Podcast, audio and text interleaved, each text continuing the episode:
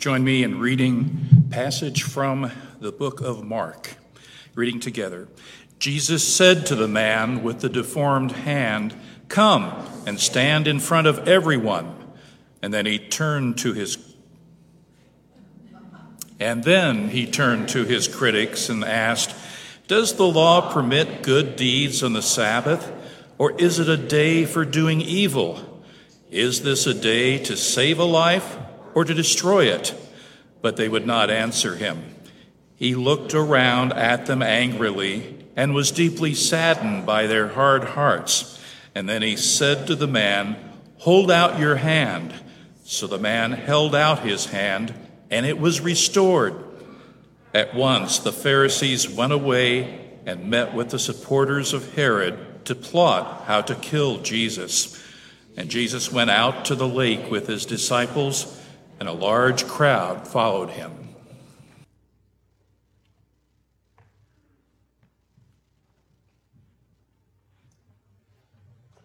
We are going to be finishing up our study in Mark chapter 3 today. Let's pray. Lord Jesus, uh, thank you. Thank you for your word. Thank you for the Spirit.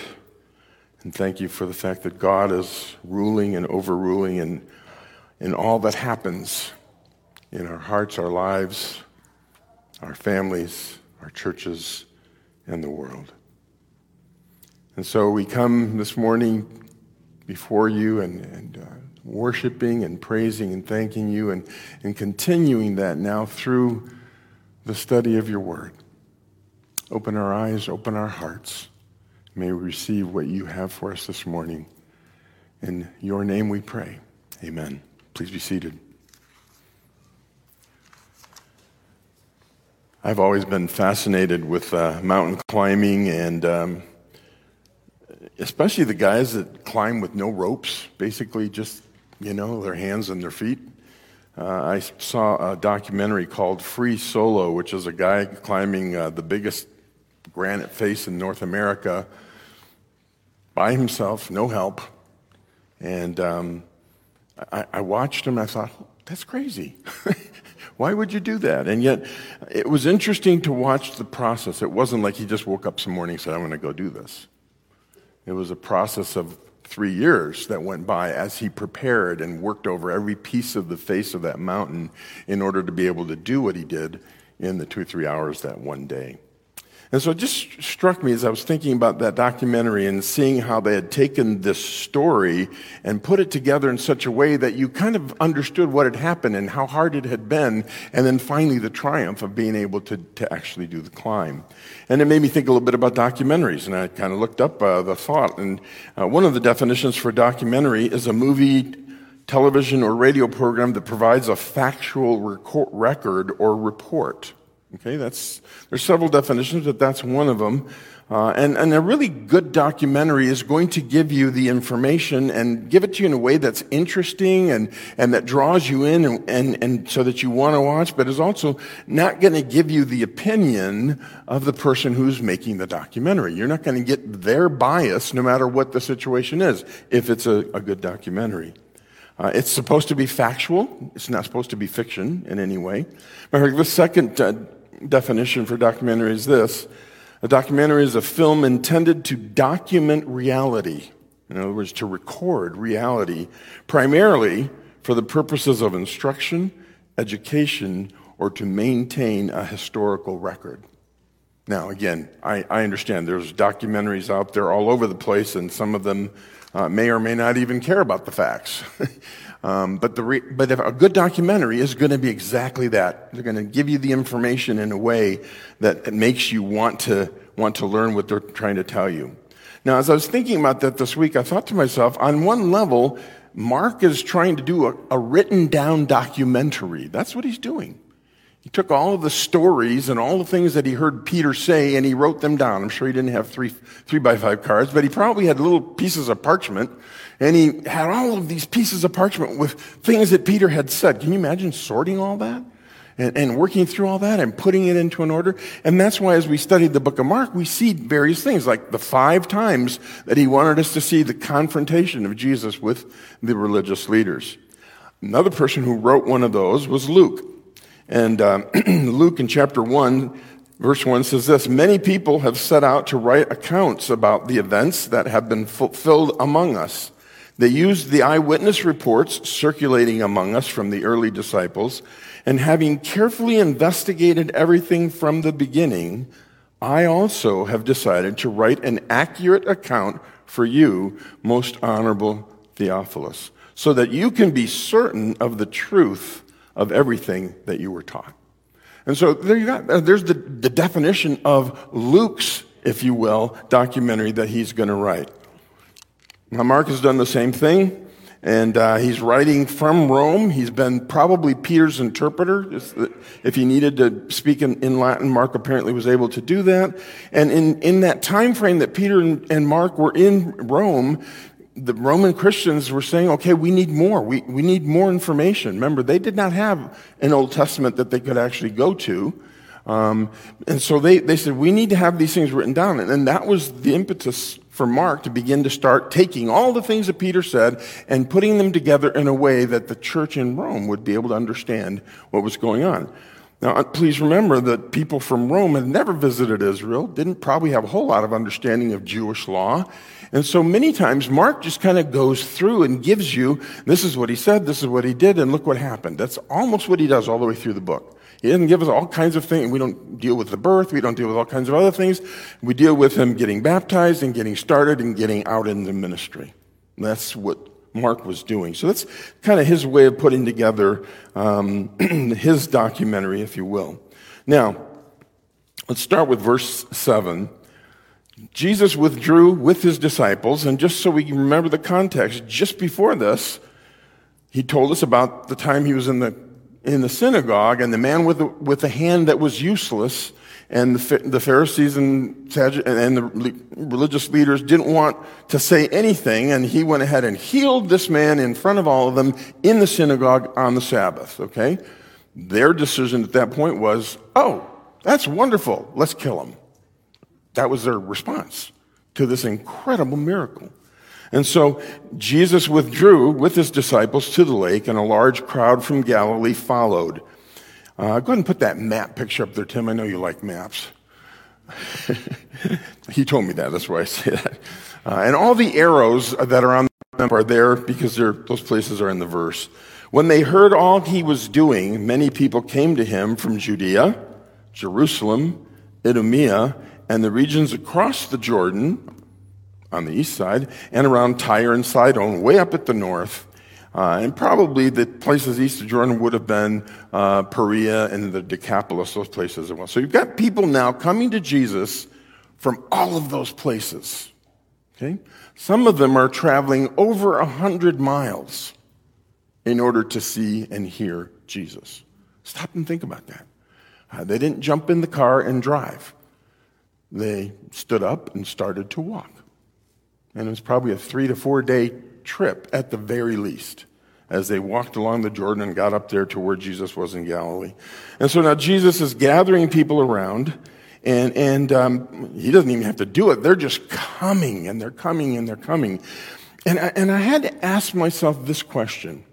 Because as we're seeing this happen, it's not like Jesus sent out a message saying, Hey, I'm going to be at the lake at this time. Why don't you all show up? Nothing like that, okay? And so I was thinking, all of these people, and some people feel that this these were numbers in the thousands that were actually there. How far would I travel if my son or daughter were really, really sick and we'd seen every doctor we could and nobody could do anything about them and we heard about this healer, this Jesus, who was amazing. He didn't charge anything and, and everybody that touched him or that he touched were healed. Would I get out and start to walk for that?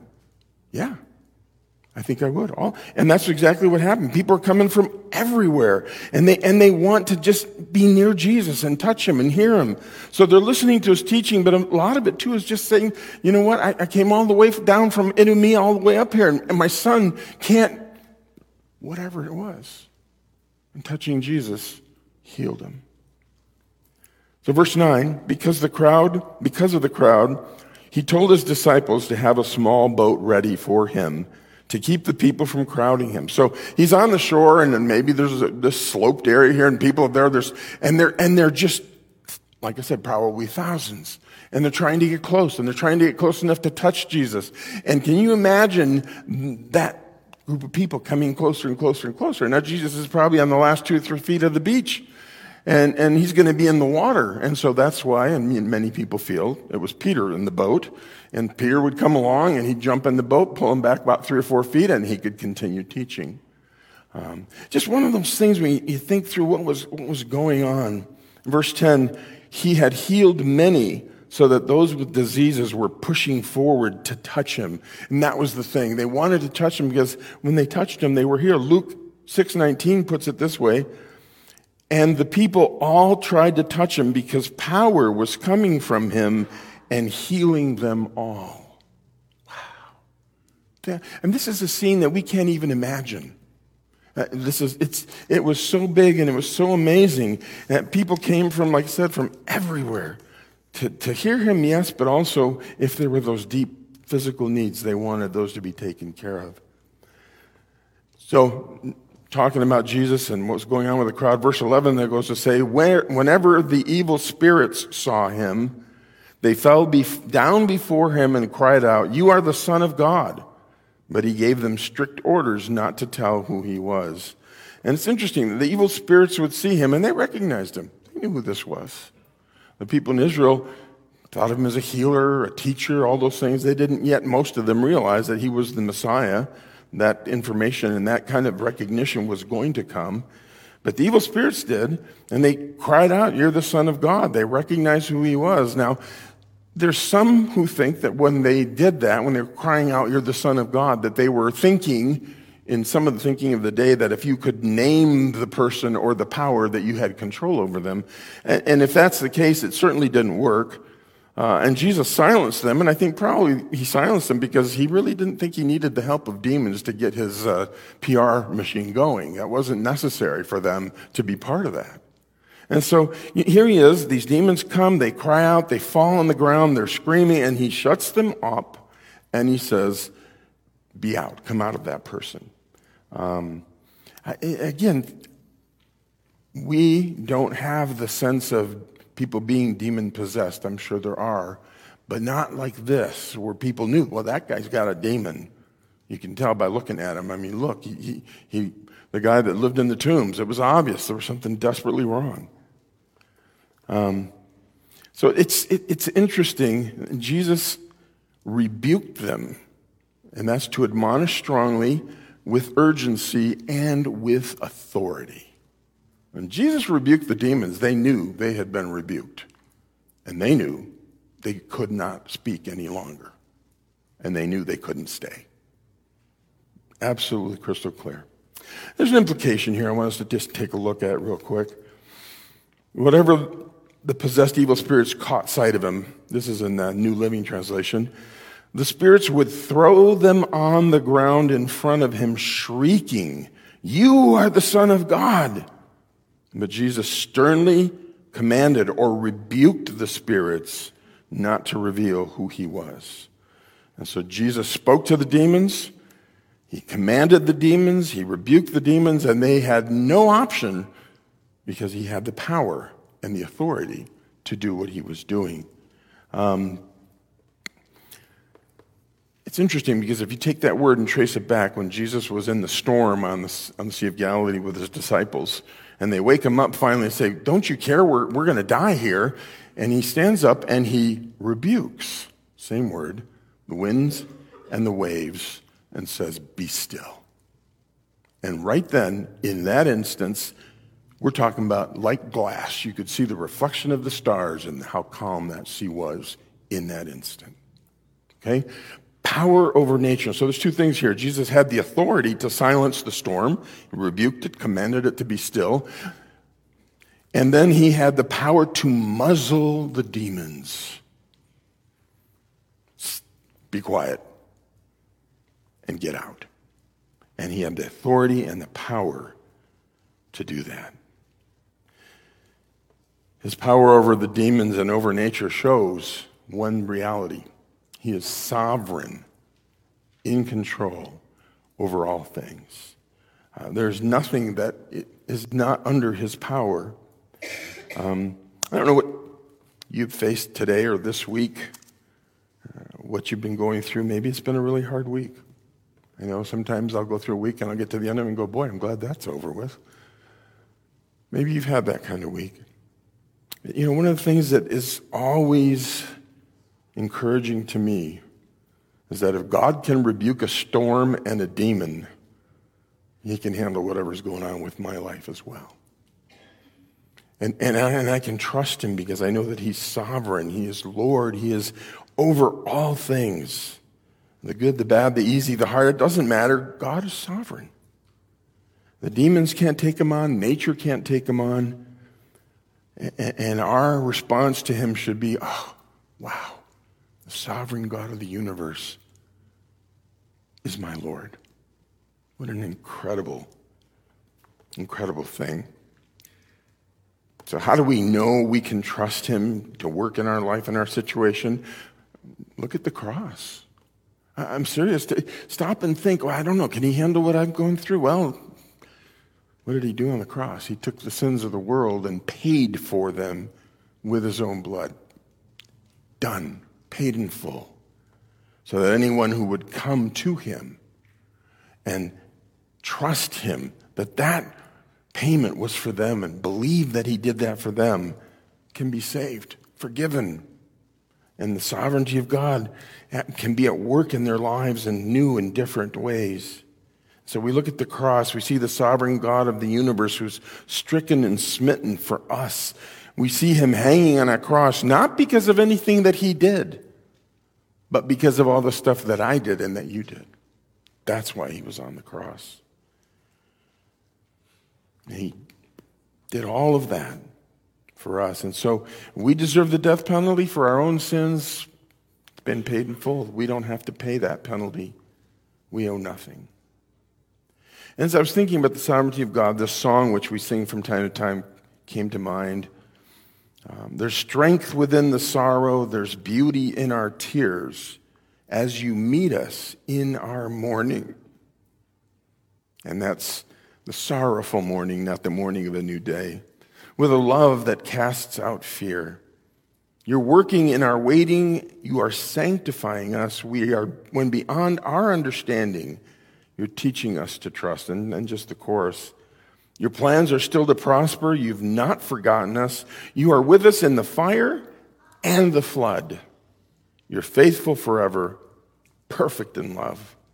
You are sovereign over us. I love, love that song. God is sovereign over all things, including us and everyone and everything around us.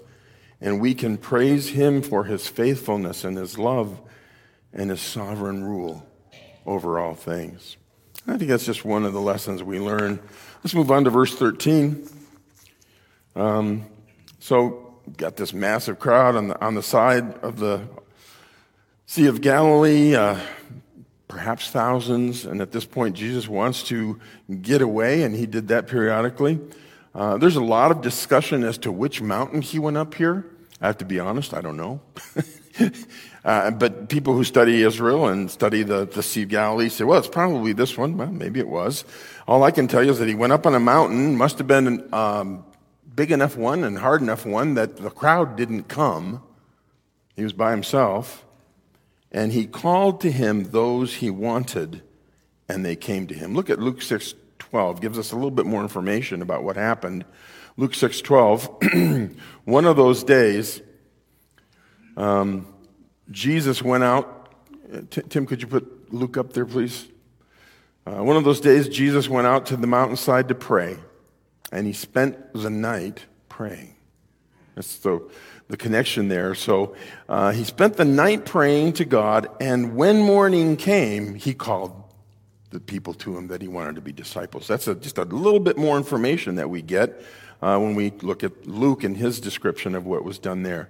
Verse 14 says, He appointed 12, designating them apostles, that they might be with him, and he might send them out to preach and to have authority to drive out demons. So there's three things that Jesus wanted them to be with him for. Now, he's had people with him all, along. He's had some of them, four or five of them at different times, but this is when he finally says, I'm going to call 12 people into whom I'm going to pour my training and my efforts so that when I'm gone, they can carry on. That was at this point that this all begins to happen, about a year or a little bit more into his earthly ministry. And so he appointed the 12, designated them apostles, three reasons he wanted them that they might be with him. One of the things we never see about Jesus is that other than times when he wants to be alone with God, he's someone who's with people always. But he wanted them to be with him and that he might send them out to preach. Okay. So he got these 12 guys. He said, I want you to spend time with me, be with me. We're going to, we're going to train and pray and spend time together. And then I'm going to send you out to preach and I'm going to give you authority, the third thing, over demons. I, have asked this question of myself and I have no answer for it. Why in the world were there so many demons in the people of Israel? I mean, they're everywhere. Everywhere Jesus goes, he's throwing demons out. He's sending 12 more people out there to do the same thing. Well, this is a nation that had some serious issues spiritually. And for being God's chosen people, this is not something that reflects well on how they were following God. And so he says, I, I want to have you be with me. I want to spend that time with you. I'm going to send you out and I'm going to give you authority uh, to be able to to drive out demons. And so he chose the 12 people who would be witnesses of the ministry, that they would learn from him, and who would be qualified to carry it on after, after he had ascended into heaven. Now, the verse that struck me was verse 4. He appointed 12, designating them apostles that they might be with him. Incredible. What an amazing thought when you stop and think about it.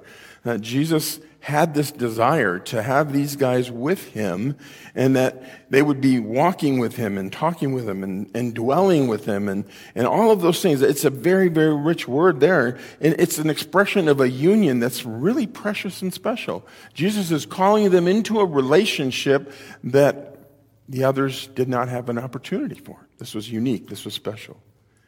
Um, and then he sent them out to, to preach and to drive out demons. Now, the disciples are all mentioned here, and everywhere the disciples are mentioned as a group, you'll find Peter is the first one mentioned, and then Judas Iscariot will be the last one.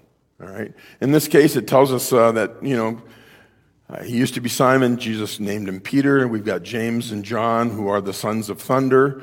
Uh, and people have all kinds of speculation as to what that means. Perhaps it just means that they were really passionate about the things of God. And so uh, there's that going on. And then you've got James, uh, or Philip, Bartholomew, Matthew, Thomas, James, uh, Thaddeus, Simon, and Judas Iscariot. So Peter's mentioned first, Judas Iscariot last. There's implication here that, that I was really encouraged by. Um, verse 14, he appointed 12, designated them apostles, that they might be with him. And I thought about that. What does it mean that they would be with him? And I think it, it meant they traveled together, they walked together, they, they spent a lot of time. Uh, wherever they went, they were with Jesus. They were walking with him. They were spending time with him. They were talking with him. They were listening to him. Didn't matter where they went. Didn't matter what they were doing. In that sense, they were with him. They were in a relationship with him. Um, and, and when you think about that, all of us are called into a relationship with Jesus. Now, we're not the 12 walking with him and actually being in Israel, but we are walking with him today when we come to him and we believe and we accept him as Savior. That, that whole idea is that he created us for a relationship with himself. And when we believe and receive him, then that relationship is, is what we are to be living out, that walking together with him. Um, that's why he says to us, Come. That's why he says, Come to me if you're worried. That's why he says, Just come to me, be renewed. All the way through the Gospels, you hear Jesus saying, Come, come. Matthew 11 28 is one of my favorite passages. Uh, these verses here. Jesus says, Come to me, all you who are weary and burdened. That's pretty cool, isn't it? Have been worrying or burdened this week? Jesus says, Come, come to me. And he says, I will give you rest. So come to me if you are weary, you're burdened. Uh, you look at what's going on and say, Lord, I don't know if I can make it this week. I don't know how to do this. Jesus says, Come, I'll give you rest. And then he says in verse 29 Take my yoke on you and learn from me. I am gentle and humble in heart, and you will find rest for your souls. And um, a yoke is something that was shaped so that two animals could be together in that yoke and they would be able to pull together.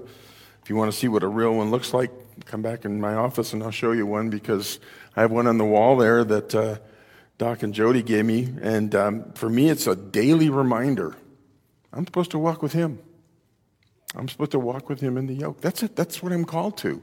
That's what we're all called to. We're not called to go out and make it on and just try to make it on our own. And then all of a sudden at the last minute, when things really go badly, say, Oh, help, help, help, help. I, I, I want to be with you again. We're supposed to be walking with him. Now, when we wander off, there's always, always the opportunity to come back. But I love this. Come to me, all you who are weary, burdened. I will give you rest. Take my yoke on you. Learn from me. Why? I'm gentle and humble in heart and you will find rest for your soul. How many of us need rest for our souls this week? All the things that we see, that we hear, that we experience. Sometimes we just need to go back and say, Lord, I just, I just need to be with you, walking with you. I need rest.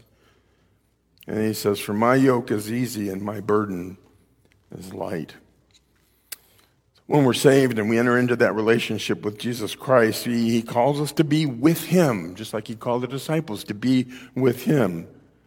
And how close can we be? Well, side by side, if we want to be in the yoke with Him, we can walk with Him wherever we need to go. Um, how close can we be? As close as you can in the yoke. Walking together, side by side, trusting Him, walking with Him. Why? Well, Jesus said, Come. Be with me, walk with me. And he invites us to do that, and that it takes our effort, if you will, to put trust in him, that no matter what's happening around me, no matter how desperate things may be, that the answer is always, I'm with him. I'm with him. I'm trusting as I walk that I'm walking with him. And, and when we think that the load is too heavy, remember that if we're walking with him in the yoke, he's going to be carrying most of the weight. And no matter what we face, no matter what's going on, He wants us to be with Him, walking with Him. And so to be with Him means walking together in the yoke. Let's move on to verse 20. we have an interesting thing here in verses 20 and 21. We've got Jesus' family brought into the picture. Then you got this big discussion about the, the uh, unpardonable sin, and then you got Jesus' family again. So it's almost like these two things are sandwiched around this kind of interesting passage that, uh, that uh, we struggle with sometimes. So, verse 20 then Jesus entered a house, probably in Capernaum, maybe it's the same house. And again, a crowd gathered so that he and his disciples were not even able to eat. Okay? So things are so busy, there's so much going on, there's so much ministry that there's not even an opportunity to take a break and, and, and get something to eat. when his family heard, and they're in Nazareth, they went to take charge of him, for they said he's out of his mind. And take charge of him means to restrain or take him away, take him into custody, to seize forcibly. That's the idea here. So that we need to go take charge of him because it's clearly he's nuts. He's just flipped his lid. He's crazy. Okay? That, that's what the family thinks. And so while they're coming from Nazareth to Capernaum, this confrontation with the religious leaders takes place. Okay? And let me just say right up front, I want to just share this and spend a couple minutes on it because there's so much nonsense that gets said about the sin that's unpardonable. And I just want to kind of get to that and share it so that we can kind of get through that a little bit to the other side. the teachers of law who came down from Jerusalem said, He's possessed by Beelzebub, the prince of demons. Uh, by the prince of demons, he's driving out demons. Now, these are the big shots from Jerusalem. We don't know if they're still there from when they were at the um, in the synagogue and Jesus healed the man with a hand that, that was useless. Uh, this may be just kind of all in that same time frame. We don't have exact uh, indications of time going by, but they're there and they're saying, hey, you know, we know how this guy's doing this. All the stuff he's doing, that's the power of Satan. That's what's at work in him. Now, stop and think about that. These are the people who saw him take the man who had a hand that was totally worthless, say, stretch it out, and he healed it instantly. And their response was, this guy's got to go. Let's kill him. Okay, those are the people who are saying, oh, he's just doing this because he's in league with Satan. It's Satan's power that's giving him the ability to do all these things. Now, I think the crowd and Jesus himself were probably a whole lot sharper than they thought they were. Jesus said to them and spoke in parables How can Satan drive out Satan? If a kingdom is divided against itself, that kingdom cannot stand. If a house is divided against itself, that house cannot stand. And if Satan opposes himself and is divided, he cannot stand. His end has come. In fact, no one can enter a strong man's house and carry off his possessions unless first ties up the strong man and then he can rob him. So Jesus just kind of all of a sudden just says, okay, so you're saying Satan is behind all of the things that I've done, including me taking demons and sending them away. So uh, Satan's given me power to toss out all of his demons. And, and, you know, it's almost like he, he's looking at him and saying, what is wrong with you people? How can you even come up with this silly, silly statement? Not even silly, it's blasphemous. And we're going to see what he says about that. And so Jesus says, it, it makes no sense. Satan doesn't war against himself. And then he goes on to say this in verse 28. I tell you the truth, all sins and all blasphemies of men will be forgiven them.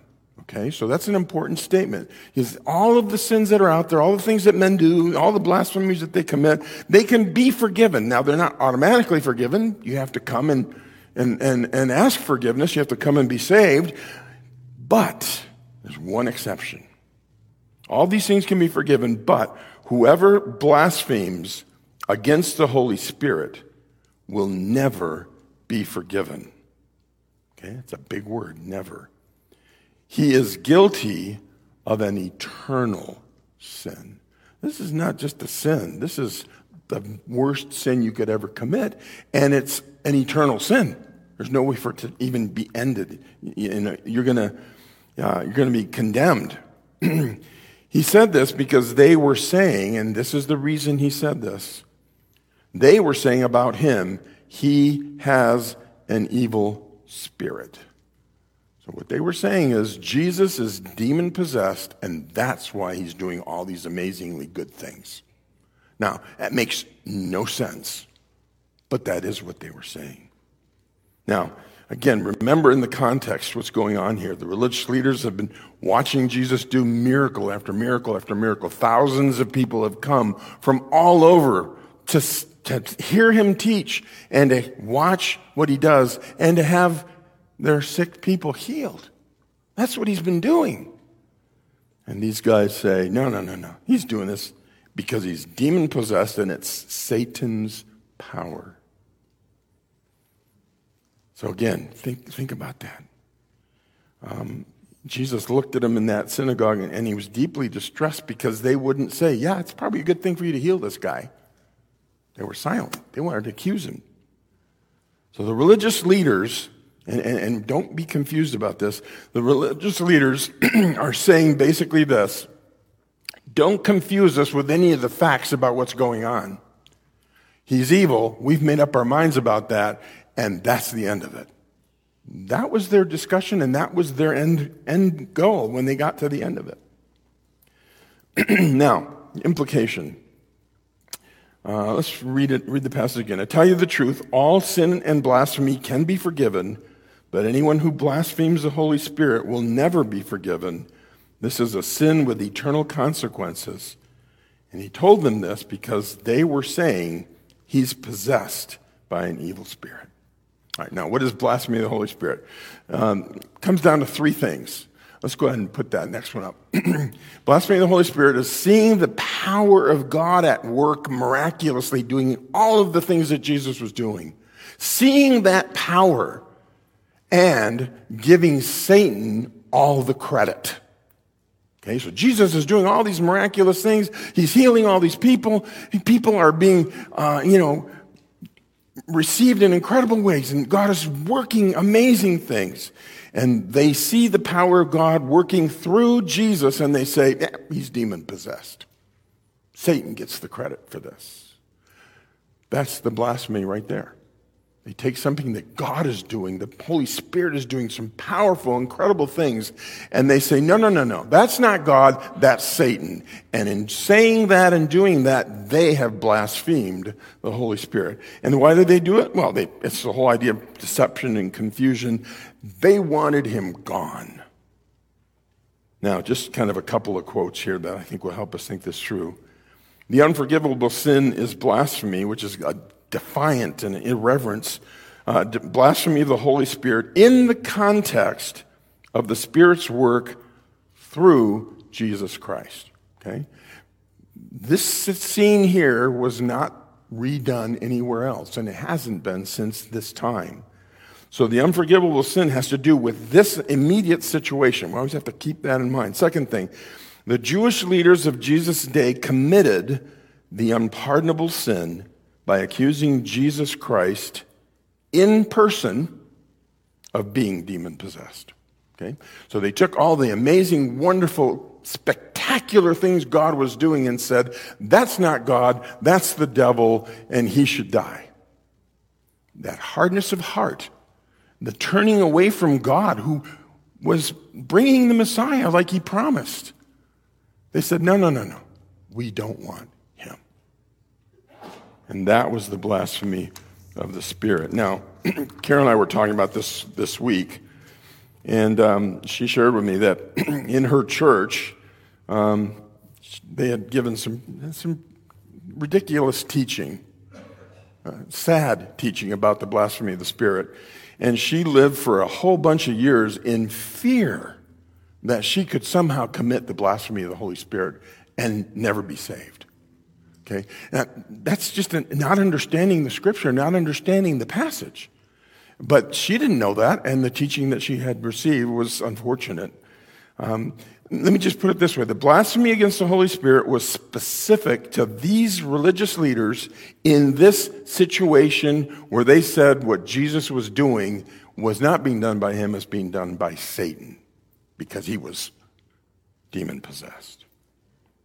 It cannot be duplicated today because Jesus is not here on earth doing the things that he did back then. So, this sin of blasphemy of the Holy Spirit, he says, this is what can't be forgiven, guys. And they're all looking at him as he says, This, when you guys do this, that's a blasphemy of the Holy Spirit, and you will not be forgiven. That was condemnation right there. Their doom had already been proclaimed.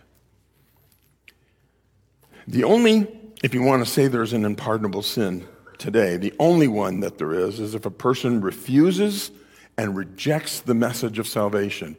Does not want to hear it, does not want to hear it, rejects it, refuses it, refuses the salvation freely given. When they die, there's no other chance. So that sin is unpardonable. And they go to where they've chosen to go, which is their destiny um, in hell. So I, I don't want to belabor this, but I just want to really make sure we get the, the fact that uh, that's what was going on here. Now, Paul said this We know that anything can be forgiven except what they did that time. Everyone, verse 13 of uh, 1 Timothy, even though I was once a blasphemer and a persecutor and a violent man, I was shown mercy. I love that. What does he say? I was a blasphemer, I was a persecutor, I was a violent man. God showed mercy. Why? Verse 15. Here's a trustworthy saying that deserves full acceptance Christ Jesus came into the world to save sinners.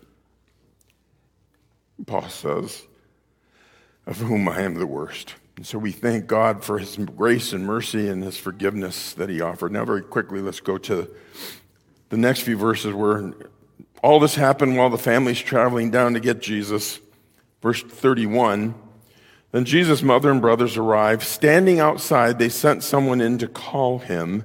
And so they send someone in, and, and the thought here is that they want to have a one on one meeting with him apart from everybody else.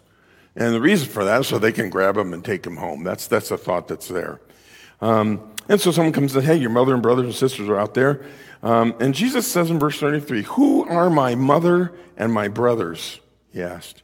And then he looked at those seated in the circle around him, looked at his disciples and those who were listening and, and part of what was going on. And he says, Here are my mother and my brothers. Whoever does God's will is my brother and sister and mother. Isn't that cool? I, I, went through that this week as I was studying, and, and, and I, I wondered, first of all, and we're not told, I wonder what happened with the family. I, it's obvious that Joseph is no longer there, and, and Jesus was the one responsible for uh, providing for the family and training his brothers so they could eventually take over that business.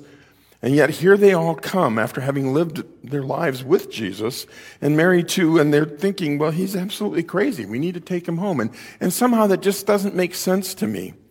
Um, maybe they thought that he was supposed to be the kind of Messiah that would come on a horse and kick out the Romans and set up his reign, and that wasn't happening. And they're hearing about all these things he's doing, and they're saying, what is going on here?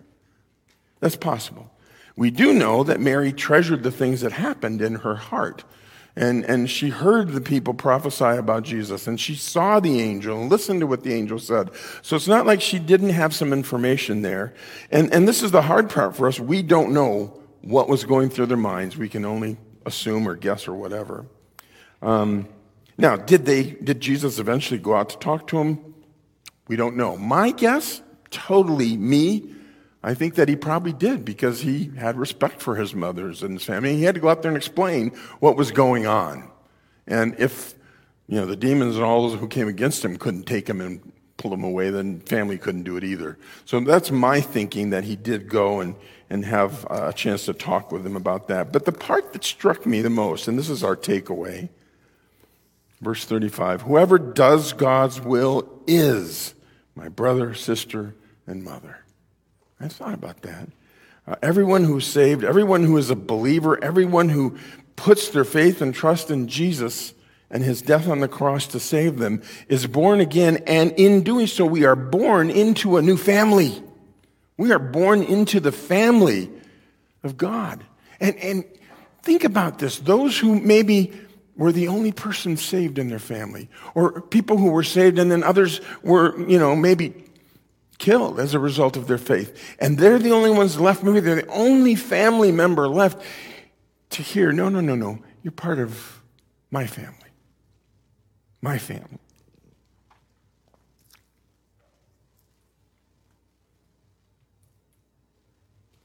First Peter 1 3 says this All praise to God the Father, our Lord Jesus Christ. It is by his great mercy that we have been born again the mercy of God. We're born again. We're made brand new. We become sons and daughters of God. That's the mercy and grace of God when He saves us. Verse 23, 1 Peter For you have been born again, but not into a life that will quickly end. Your new life will last forever because it comes from the eternal living Word of God. And so we become part of this family, and this family will never end. That's why if you're traveling sometime and you have a chance to visit some folks in another church, if it's a church that's Bible believing and teaches the Word of God, you're with family. You're with family. I've had the privilege uh, many years ago to travel to Bangladesh where there's incredible persecution of Christians. And I went to a Christian refuge village. And many of these people had been in a village somewhere, and evangelists had come through and they'd been saved and taught a little bit, and the evangelists had moved on, and, and the families were taken and harshly treated, sometimes for days or weeks. And when they could escape, they would leave everything behind and go to the refuge village they'd been told about. Think about it that way. Here they are, they're, they're new believers, and they've suffered already for Christ in incredible ways. And they arrive in the village that are all believers, their family.